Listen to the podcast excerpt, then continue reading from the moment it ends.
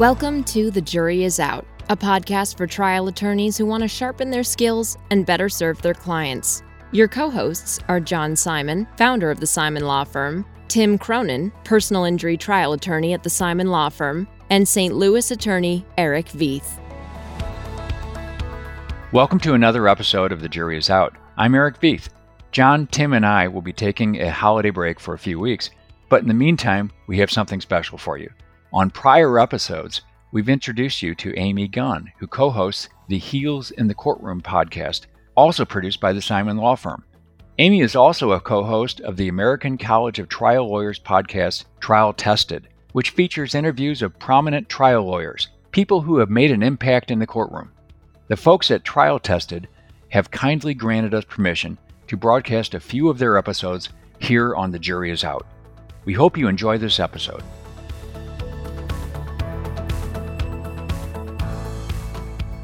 Hello, everyone, and welcome to another episode of Trial Tested. Today, I have the great privilege of spending some time with District Attorney of Manhattan, Cyrus Vance Jr.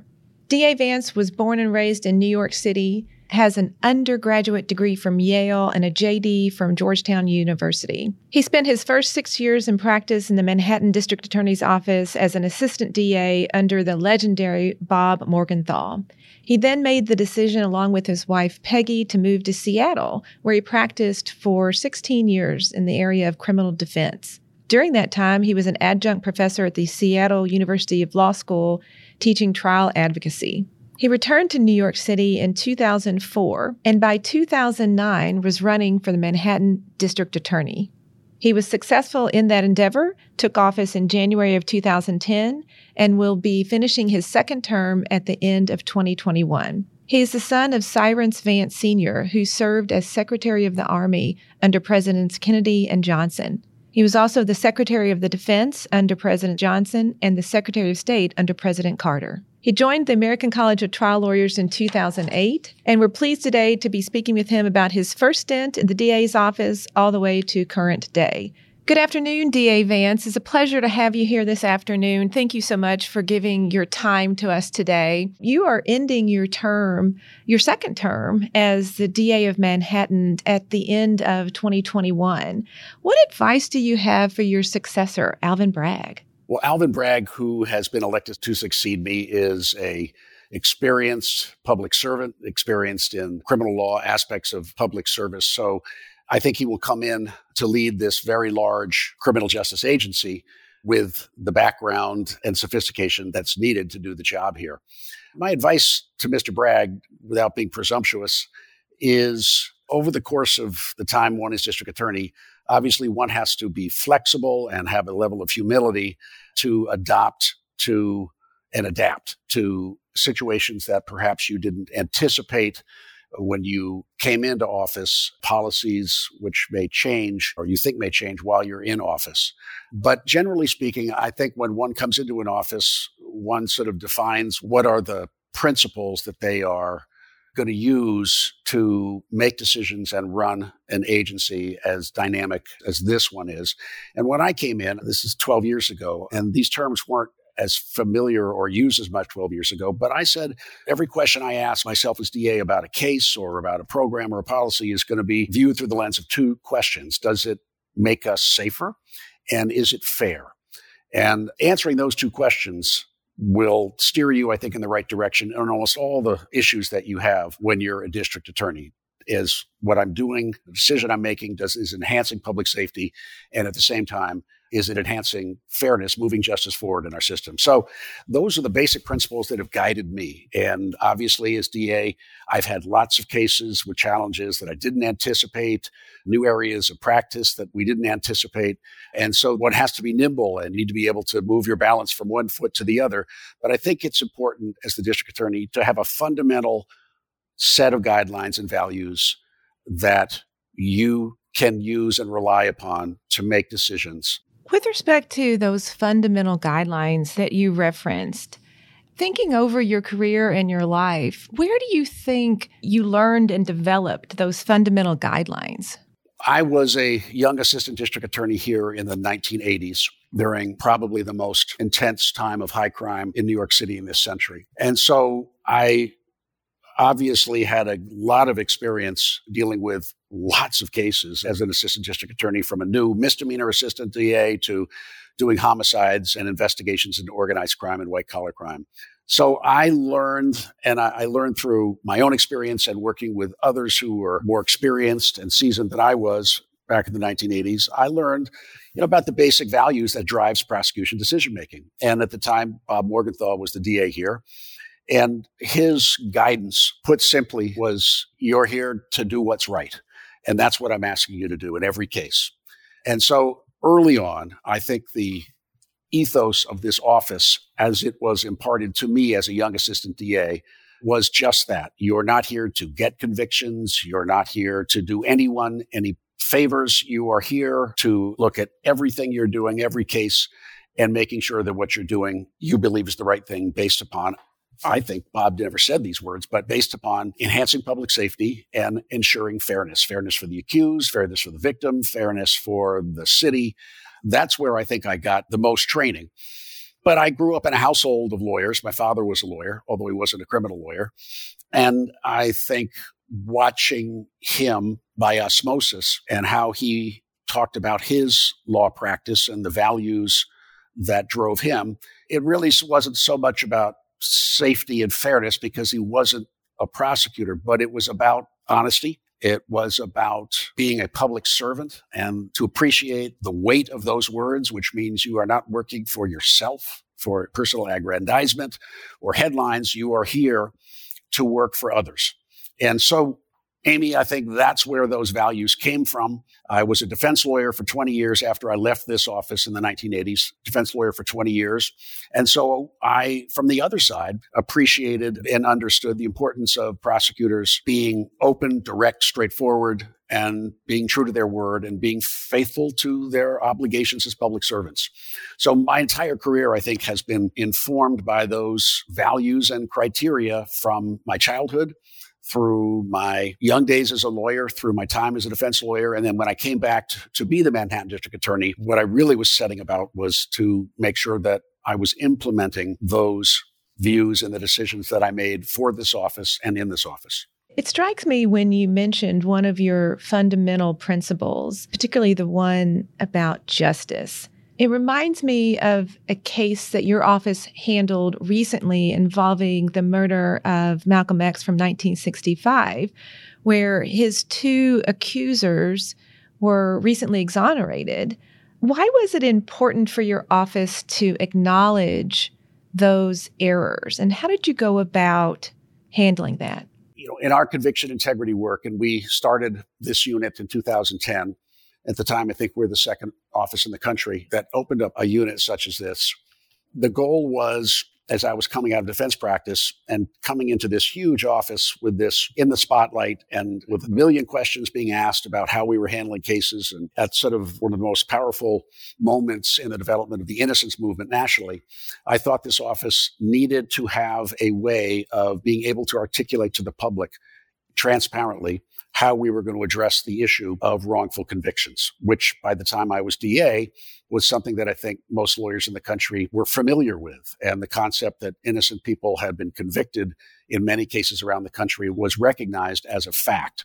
Knowing that and coming into this office, I felt, as I said, that we needed to have a system, a process by which we could address those public concerns in individual cases and to be transparent about how we did that. So, in the case of the two exonerees in the Malcolm X matter, ultimately there was a very thorough investigation done, very difficult because it was 55 years after the murder had occurred. The evidence, physical evidence, was largely lost. Most of the witnesses, the vast majority of witnesses to every aspect of the case, were also no longer alive and therefore lost. But there were files that we were able to access, principally held by the FBI, and then scores of witness interviews, not necessarily witnesses of what happened, but witnesses of what facts we could glean about the case that informed our investigation. And ultimately, Amy, that was memorialized in a 40 page brief that we filed with the report. The decision to dismiss and vacate those convictions did rest on the fundamental fairness principle. What drove our work in conviction integrity was to first determine whether there was some fundamental defect either in the trial process or in the investigation that could have resulted in a wrongful conviction. And certainly that, in our opinion, did apply in the Malcolm X case. It was obviously a case which at the time was extremely fraught with emotionality, with issues of race and justice and at the end of the day, what we found is that the two gentlemen whose cases we dismissed, they did not have access to information which was intentionally withheld from them and from this office in many instances. That had they had that, they well may have been acquitted. And it was because information was held back that identified other potential witnesses that supported their defense and the like. So ultimately, we were focusing on basic fairness. It was a lift to do an investigation that dated this far back and to come to concrete conclusions that were reasoned and clear, notwithstanding the passage of such time. But that's what we did. And it was not a hard decision once we had the information in front of us to understand that this was not a process that was fair as we think about it today. Now, some rules may have been different in 1966, but I didn't want some of those rules to stand in the way of what I thought was the fundamental issue. Did these gentlemen receive a fair trial? And I think that's the purpose, in one sense, of conviction integrity units is to look beyond technicalities, but to have a defined standard that you need to meet in order for the case to be vacated and dismissed, and then to act if justice calls out for it. And I think it did in this case. So, DA Vance, it occurs to me from all the research that I've done on your time in the Manhattan DA's office, as well as your career that preceded that, you really do live by these two guideposts of does it make us collectively safer and is it fundamentally fair? And one of the prosecutions that strikes me as really transgressing both of those guideposts is the Harvey Weinstein prosecution. Can you tell us about that? The decision to prosecute Harvey Weinstein was something that I felt very comfortable doing as the district attorney, notwithstanding the real difficulties that we knew we would have in achieving a conviction in that case. Difficulties because the women, the survivors who were victimized by Harvey Weinstein, were, because of the dynamics of the way in which he attacked the victims, were challenging in the sense that they were women who maintained some forms of communication and contact with Mr. Weinstein, notwithstanding the fact that they had been sexually assaulted. Now, I would say before the Me Too movement, those facts may have caused jurors to discount the testimony of the women, perhaps thinking that if you maintained a relationship of some kind with someone who had sexually assaulted you, those things are mutually inconsistent. It, can't be true that he assaulted you, otherwise, you would not have maintained some relationship with him. But we've learned so much, Amy, over the last number of years about violence in the workplace, sexual violence in the workplace, and how victims, much like domestic violence victims, victims of sexual assault are often preyed upon by the assaulter psychologically. And it is not uncommon in sexual assault cases for women or men who have been sexually assaulted to maintain some kind of relationship communications, and in some instances, even some kind of relationship with the abuser. By the time 2018 had come around, I felt, having met the survivors in our case and knowing that these women were going to be heavily cross examined about not only the facts of the assault, but the degree to which they maintained some kind of communication relationship with Mr. Weinstein, I felt absolutely convinced that if a jury just heard them and listened to them, that a jury today would understand they were telling the truth and that what they described as happening could in fact happen and did in fact happen. And that's what I think happened with the jury. In 2019, when that verdict came down, we had a jury that was a mix of young men and women, more senior men and women, different ethnic backgrounds, different races. I think all of them, though, were able to look at these young women, and these women completely and honestly told their stories about their dealings with Harvey Weinstein. They were honest and open about areas where some We might have criticized them for maintaining contact. They explained why that was. And at the end of the day, a very sort of complicated emotional case with unequal power dynamics between the defendant and the victims.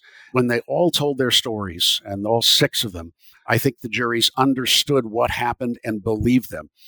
And I must say that there were a number of, of men of my generation on the jury. And I think my belief is they listened to this testimony and they could see, I think, their own daughters or their own nieces as being perhaps like one of the young women in this case, being victimized by someone who you know had a much more powerful profile than they did and who in some sense held their future careers in his hands or that's what he tried to impress upon them we were not going to back away from this case because it was difficult. It certainly was. I thought it was really important that we bring this case forward. It was a case I had no, you know, I could not predict with any degree of certainty would we win or not, but I was 100% certain that we should bring it. We did. And thankfully, because of the great work of the assistants in our office who tried that case and investigated it, and the courage of the jury and the open mindedness and common sense, you know, the verdict, I think, was was quite understandable, even though during the course of the trial, you were hearing testimony from these women that I think a decade ago would have made jurors perhaps really question whether or not they could be believed. Over the years, we've all heard the stories, we've all gone through, you know, these types of cases where it's just, is it a he said, she said, and what should we do? From my perspective, you have to take that chance. You have to put the facts out for the jury to review and leave it to them to make the right decisions. And that being done and having proved to be successful, don't you think that that would encourage or give strength in the future to other folks in your position who make these decisions? Well, I certainly believe so. And I think a good example is sex trafficking cases that I saw being done out of Southern California jurisdictions was a real impetus for me to open a human sex trafficking unit in our office, which in, since its inception in 2015 has you know turned into a dynamic, very aggressive, very successful. If you are you know if you're determining where people held account, successful unit, and I learned I you know I learned that in part from watching what my colleagues had done elsewhere. I'm surprised that Harvey Weinstein has not been charged in other jurisdictions. Now, LA, on the same day we opened our trial in Manhattan, the Los Angeles District Attorney's Office filed charges in LA, and those charges are now pending. There are probably a lot of other jurisdictions in which Mr. Weinstein committed similar offenses. And I'm slightly curious as to why there have been no cases coming out of those jurisdictions. Not critical of it. I'm just saying I'm curious. I hope, however, that other prosecutors around the country see what happened in New York with this case and are given a higher degree of confidence. And particularly the lawyers doing this kind of work in those offices are going to see, yeah, we can do that. You've mentioned a number of very talented lawyers in your office that you are obviously very proud of. And you yourself have been a successful trial attorney your entire career. What makes a successful trial lawyer? I taught trial advocacy when I was in Seattle for 14 years. What I used to tell the assistants, many of them who had just total stage fright when they were asked to do and prepare and then do opening statements, cross examinations, you name it, was that you could be a very good trial lawyer just by preparation. And secondly, staying within the zone of your personality. I think juries look at witnesses and they also look at lawyers. And your credibility as a lawyer to the jury is key when you're trying a case. And I think it's important for lawyers who are young starting out and lawyers like myself who've been at it a while is to, in every way you act and speak in front of the jury or the judge in a courtroom, that you do in a way that it's clear that you're doing so honestly, with intention, and without acting. So, what makes a great trial lawyer? I think sometimes it's years of skill and practice. But I think great trial lawyers are ones who have the capacity to have the jury believe them. The lawyer has, because he or she is great, has laid things out clearly so that it could be understood and has crystallized the case, the essential decisions the jury needs to make. And I think that there are a few lawyers who are great But I think many lawyers can do great trial work if they know the law, if they know procedure, if they know the facts, and if they are genuine in how they are communicating their case during the course of the trial. I couldn't agree with you more.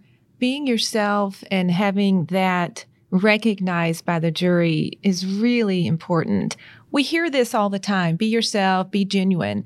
I think sometimes when you're finding your way as a young lawyer, you're still not exactly sure what that means. Do you have any specific tips for younger lawyers about how to find out who their genuine trial self is? I would recommend young lawyers go to trials. That's what we encourage before COVID. And, and now, as we come out of COVID, that's what we really want our young lawyers to do here is that we want them to learn trial skills by doing the cases themselves, their own trials, which is key. But you need to look at the best in the business. By looking at the best in the business, and we have some of the best in the business in this office, you're going to up your game. You look at the dynamics between the skilled lawyer in the courtroom and what's going on in the courtroom, and you think about yourself in that situation. So, what I would say to young lawyers, how to find yourself, is to as you are in court, in as you're doing hearings, uh, as uh, before you've done a lot of trials, is to really you know hear your voice and find your voice in the courtroom. Try to focus always on being plain and clear and always make sure that the impression that you're leaving in the courtroom when you are arguing and have left the courtroom is one where you have been honest and open with the court, with the strengths of your case or arguments, and in some cases, the weaknesses. If you are believed by the court to be honest and straightforward, you may lose some arguments where you, the facts aren't in your favor, but ultimately, I think you'll win the court in the long run in the course of your career. I would, as a young lawyer, encourage people to get into court as much as they can, try to find that voice. I would urge them to have supervisors from their unit watch them in court and give them counsel and reactions to how they are presenting themselves in court. And young lawyers, I just think, have to be open to guidance from their elders and they need to be listening to themselves and finding their comfort zone in the court. And ultimately, over time, practice, practice, practice, you will become the trial lawyer you want to be. I know that you've gone from public service to private back to public service. And running for office as a lawyer adds an extra layer because you are a lawyer and the ethical obligations that we have as lawyers. How did you square running for public office as a lawyer with the kind of rough and tumble politics that we see these days? I ran for office with a very clear idea of what I wanted to do when I got in the office. And that was informed by my time as a young assistant here and 20 years as a defense lawyer. So as I was running a campaign, I had thought out positions and I had thought out the reasons behind those positions. And so I was presenting a plan and a platform and a clear path forward that I expected to be held to account on when I promised it. And so I didn't actually feel that I needed to compromise in any way my positions or my beliefs when I was running for office. Now, I think that the public actually wants a lawyer to be in the district attorney's job who is not presenting a negative message about everybody else, but an affirmative message about herself or himself. So I never dived into active hostile criticism of my opponents. Everybody, when I ran for DA, said, You've got to go negative on this, you've got to go negative on that. And I never did. I never did because I didn't think it was really what the people wanted and it wasn't what I wanted to do. It sounds to me like you were taking some of your own advice, which was being yourself. Engaging in the discourse, the adverse discourse, that's just not who you are. Yeah, I, I look, you're going to have strong disagreements, but these races, particularly in these times, I think are comically adversarial. Frankly, looking at some of these adversarial debates, I just can't take it seriously. It's childish in many respects. And I think the public is looking for more. And I think the candidate who stands apart from the crowd by standing above the pettiness, as long as that candidate has something to say and she's telling them what she believes in and what she's going to do, and that she's honest and she's ready for the job. That's what I think voters want. And I think what sets a candidate like that apart from others is the understanding that ultimately the public is entertained by hostile criticism but it doesn't really bring the public what it wants, which is leadership, honesty, and humility. Leadership. That was the next question on my list. It seems to me that is something that maybe is lacking in a lot of our public discourse. How do you define leadership? I define leadership as a process. It's the process of informed decision making. When we make a decision on a case where I'm involved, an investigation, a controversial case, I think you have to, as an office, be sure that you've gone through the evaluation process to have come to what you believe is the right answer that you can defend. I think leadership is defined in part by letting the office that you work in and the community you serve in see how you arrived at the decisions you arrived at and be clear about it. And I think that is a form of leadership. When you can't explain why you made the decision to do one thing that is controversial, I think people then in this area particularly are distrustful. I think people are increasingly distrustful of government and of prosecutors and police officers. So I think to lead an office, particularly dealing with an office with lots of controversial cases, your office needs to perceive that you are thinking squarely and properly and honestly about the case decisions before you and that they know that when you've made your decision about what to do with a case, that it's not a process that was informed by bias or money or power, but that it's based upon the facts and the law and what's the right thing to do. Now, that's one form of leadership. Another form of leadership in this business, I think, is to to lead the office to develop the skills to take the challenges on that confront this office in the 21st century. And that meant for me immediately understanding that cybercrime in its all its forms was going to be one of our biggest challenges. And the office when I came in was not an office that was modernized in any of the senses of the way we are today. So it was leadership with the assistance of tons of other people helping and supporting this to essentially be in a position now 10 years out to have a 75 person cyber unit that is a leader in cyber investigations and prosecutions around the country and indeed around the globe. So it's seeing the needs of what's coming down the pike and preparing your office to be able to protect the public and to speak about those issues knowledgeably, intelligently in the time that you are in office. Leadership, I think, is also taking cases like a Harvey Weinstein case where it's a very high stakes thing, but you think it's the right thing to do, recognizing that it may be a case that you lose.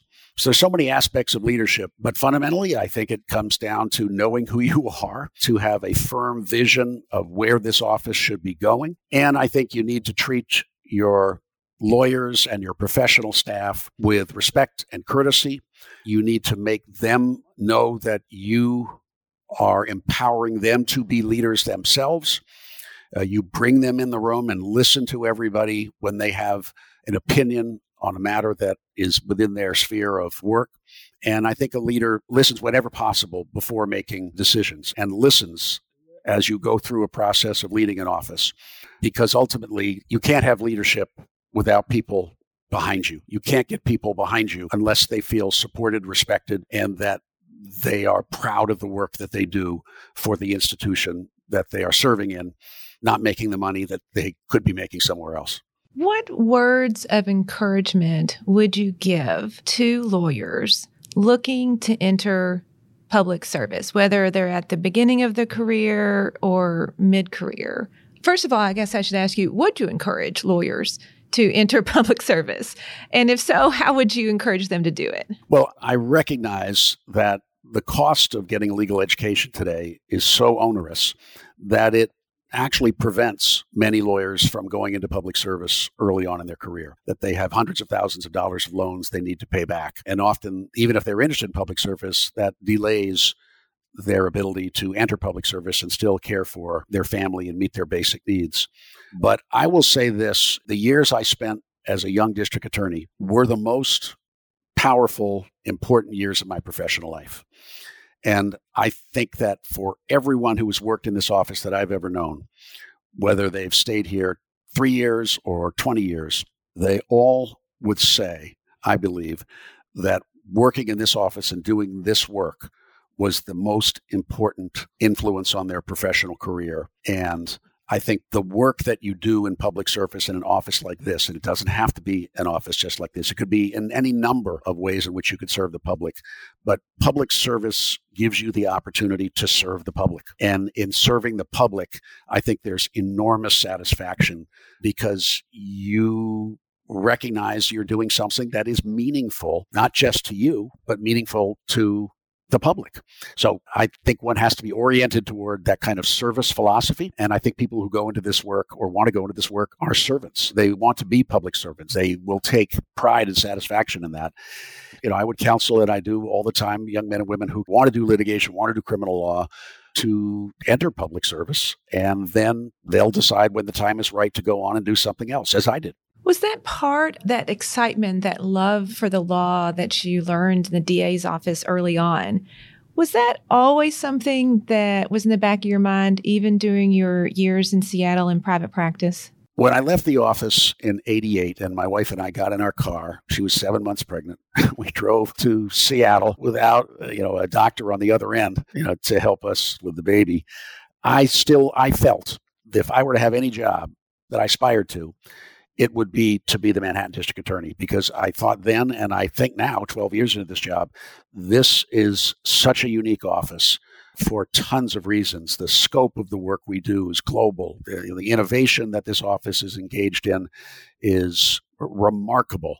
I felt then that if I could be the Manhattan DA, that would be what I wanted to do. Now, Bob Morgenthau at the time still had 20 more years of time in office. He retired when he was 90.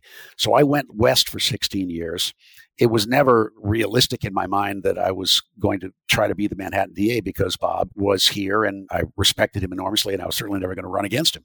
I came back to New York after 9 11 within several years because it was the right thing for us to do as a family. And I had a sister who was seriously ill and a mother who was seriously ill, and my wife desperately wanted to get back to her family on the East Coast. So we came back for family reasons. But when I saw the opportunity to run for this job, not knowing that I was going to have stiff competition, I felt if I didn't take the plunge and try, I'd be kicking myself for the rest of my life. So I took the plunge and I turned out to be a better candidate than I thought I would be. And I ended up being district attorney. But it was something that was always in the back of my mind, but it was never something I felt was real until I returned to New York some 20 years after I left. That brings me to ambition. Ambition is, I think, different for everyone, but essentially it's setting high goals for yourself and striving to reach those goals. Your ambition to want to strive to be the Manhattan DA and reaching that is unique. Is ambition good or bad? perhaps ambition may not be the word I would use to define what I think we're talking about. You know, I want to make the best of myself as a lawyer, and I want to be as excited and engaged as I can be. Those were my ambitions. I've never been someone whose ambition was to make money, but I've always been ambitious to be in the ring, you know, in the middle of the interesting cases, interesting policy disputes, to be a full and active participant in the practice of law and in law's impact and interaction with our lives and our society. But ambition is good if it's for the right reasons. And it's bad and it can catch you if it's for the wrong reasons. And I think we have seen many instances, even in New York State in the last several years or years with politicians whose ambitions got them caught up in behavior that ultimately led to their downfall. Your answer leads me to my next question, which is what is your ambition for the future? We just had two grandchildren, twins. And so my ambition is to, you know, uh, you know, I went to Seattle, maybe if I can step back, and I went to Seattle and left New York because I felt it was important for me and my wife felt it was important for us to go someplace different outside of the zone of influence of our parents and our families. My dad cast a long shadow as a very well known lawyer in New York City, and I loved him. But I felt, you know, I'm going to go somewhere and have an experience with my wife and a family that is all our own. And that's what we did. While I was out in Seattle, what really mattered to me was I could have a really interesting practice of law. The quality of the bench and the bar, very high. The cases were very interesting but I could also spend the amount of time that I wanted to spend with my family because the nature of the work life balance in that community. Now I'm leaving this job, and my ambition is to re engage as a lawyer, perhaps in private practice, to be fully committed to building a practice and trying cases or doing work. And I, I love the private practice of law. And so I'm excited about going back to be a non public lawyer, there's a lot more flexibility you have in your life. You can make campaign contributions for God's sake. I mean, I, I used to love supporting candidates. There's things you can't do as a public servant that I think are really exciting and important and part of being an engaged citizen and lawyer. So I'm excited for that change to back to the private sector and the flexibility and I'm also excited to sort of get out of the public sphere in the sense that this job is sort of 24 7 and you need to sort of always be mindful of what you're doing. And I think it'll be a little more relaxing to be out of the role of DA and be back in the role of private citizen. And I'll also be able to hopefully spend a little more time with my family and my grandchildren and to have that part of my life fulfilled. I think it's important for people to hear that. But as a woman lawyer in this business, working full time, and I'm, you know, into 25 years, the fact that the first person to mention work life balance in this conversation was you is remarkable to me because it just goes to show choosing a profession such as law can be all encompassing and it's incumbent upon us to make sure that we're doing the best we can to have a balanced life, whatever that means for you. And even for someone who has had a successful and fulfilling career as you, it's important for others to hear that that was something that was always on your mind and you made choices in your life and with your family with that in mind. And we did. And I did. And I think I was very glad that I did. What would you say was one of your most proud moments? I had so many cases as a defense lawyer and prosecutor where I was deeply involved with the case and proud of its outcome that it's hard to, you know, it's hard to pick one. But I think there's a couple of things that I'm really proud about, not necessarily a moment, but a time and an endpoint to something that I had worked on hard. The first was ultimately finding out who killed Etan Patz after 35 years and promising the family the Patz family that I would reopen the case and then setting out to do what I thought was probably impossible. The case had been picked over by every federal agency and every state agency time and again. And Etan Patz was a, if I've um, done my research correctly, was a six-year-old child who was murdered. Was it 1979? 1979. I should have I should have given a background, but briefly, Etan Patz was a six-year-old boy living in Soho in the 1970s, one of three children to Stan and Julie Patz lived in a loft, and was a very precocious, cute little kid, and always bugging his mom to let him walk to the school bus alone. And one day, the mom relented because the elder daughter was putting up a fuss and not getting out of bed. And so the mother was, you know, dealing with getting her daughter up and out for school and said to Etan, okay, sure, today you can go. It was about a block and a half walk. And he left home that day with a little school lunchbox and a backpack and turned the corner out of sight of the family and was never seen again. And his disappearance led to what became a nationwide phenomenon of putting his picture on milk cartons around the country, essentially saying, Have you seen this child? And it started, I think, the national movement to try to solve missing children's cases and cases where kids had disappeared. And the family never ever again heard from Etan, but there was no proof that he had died and no proof whether he was alive. And for 35 years, that family left their door open every night, thinking that Etan might come back. And they didn't want the door, cl- they didn't want him to not be able to get in. And they never changed their phone number for the same reason that if he called, they wanted to make sure that they would hear him. But he never came back. And ultimately, we were able, some 35 years later, through a series of circumstances that were unforeseen but were triggered by our recommencing the investigation. We identified who we thought killed Etan. He ultimately confessed to it. That case was tried after two and a half years of intense litigation, or two years, and it hung 11 to 1 for conviction. And so we had to try the case again. And in the second trial, Amy, almost all the jurors from the first trial came back for almost every day of the second trial, which lasted months, because their experience as being jurors on the first case was so powerful to them.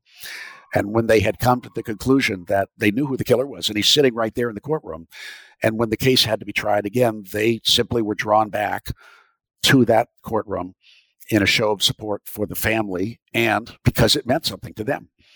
When he was finally convicted, the jury deliberations in both trials went on for weeks, literally weeks. And when the verdict came down, I was on a plane to San Francisco. Deliberations were ongoing, and now you can get online in an airplane. And so I was online, you know, talking to folks at work and doing stuff. And I got the news. And that moment was certainly one of the most powerful moments I've had as a lawyer. I, you know, I burst into tears. And that was a very important moment for me and certainly stands out as one of the most important. The second is different. The second is as a consequence of our white collar investigations into misconduct by big foreign banks that were violating U.S. laws and New York state laws, we investigated and prosecuted 12 banks over the course of about nine years and ultimately ended up recovering about $14 billion. And those dollars were split to the federal government and to our city and state. But a portion of those by forfeiture went to this office. And we became the largest criminal justice foundation in the country for a period of years with a billion dollars in forfeiture to invest.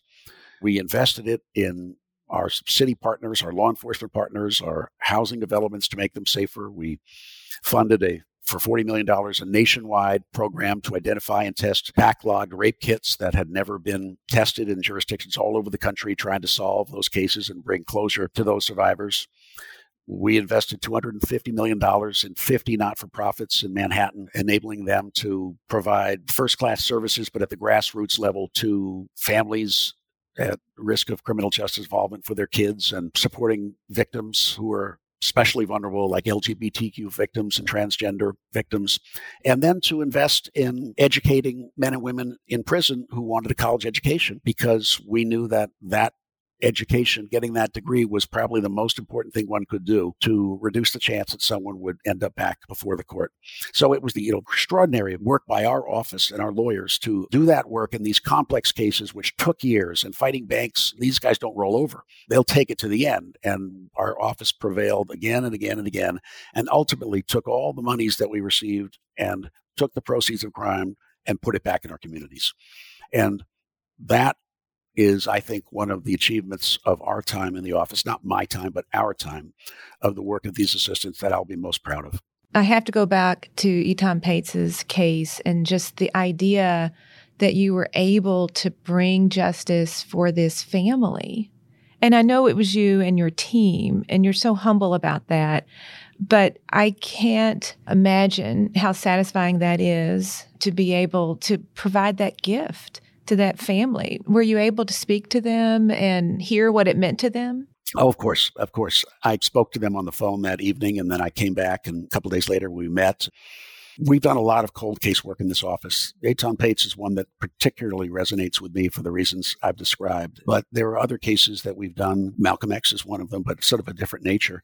But other cases where we've solved homicides that are decades, 30 years old, because we have the skill set to do it. And we're the Manhattan DA's office, and we'll take on these cases and we'll provide the resources. And when family members reach closure in a case after 35 years, it is powerful. And this is, I think, what drives lawyers to do this work. And so I know that the lawyers who come here are motivated and are satisfied and are uplifted and are fulfilled by trying to do what's right.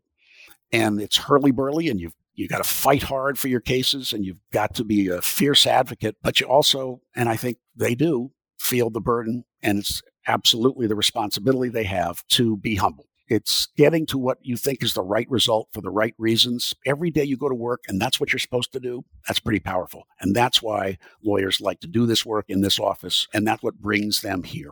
And what a gift that you have and that you've given to be able to lead your office and staff to those ends. When I leave here, I'm sure I'll be dissolved in tears, but it has been a gift. And it hasn't always been easy. And I think that's the nature of the job. I knew that when I was coming into it. But it has been fulfilling in ways that I could not have predicted when I came back and took this job 12 years ago. Well, I really appreciate the opportunity to speak with you this afternoon. Well, such a pleasure to talk with you and meet you. We hope you enjoyed this episode of Trial Tested featuring Amy Gunn of the Simon Law Firm. We will be sharing another episode of Trial Tested next week. This is Eric Veith. We'll see you then. The Jury is Out is brought to you by the Simon Law Firm. Share your thoughts with John, Tim, and Eric at comments at thejuryisout.law. And if you want a lively look at life and law from a female attorney's point of view, check out our Heels in the Courtroom podcast. Subscribe today because the best lawyers never stop learning.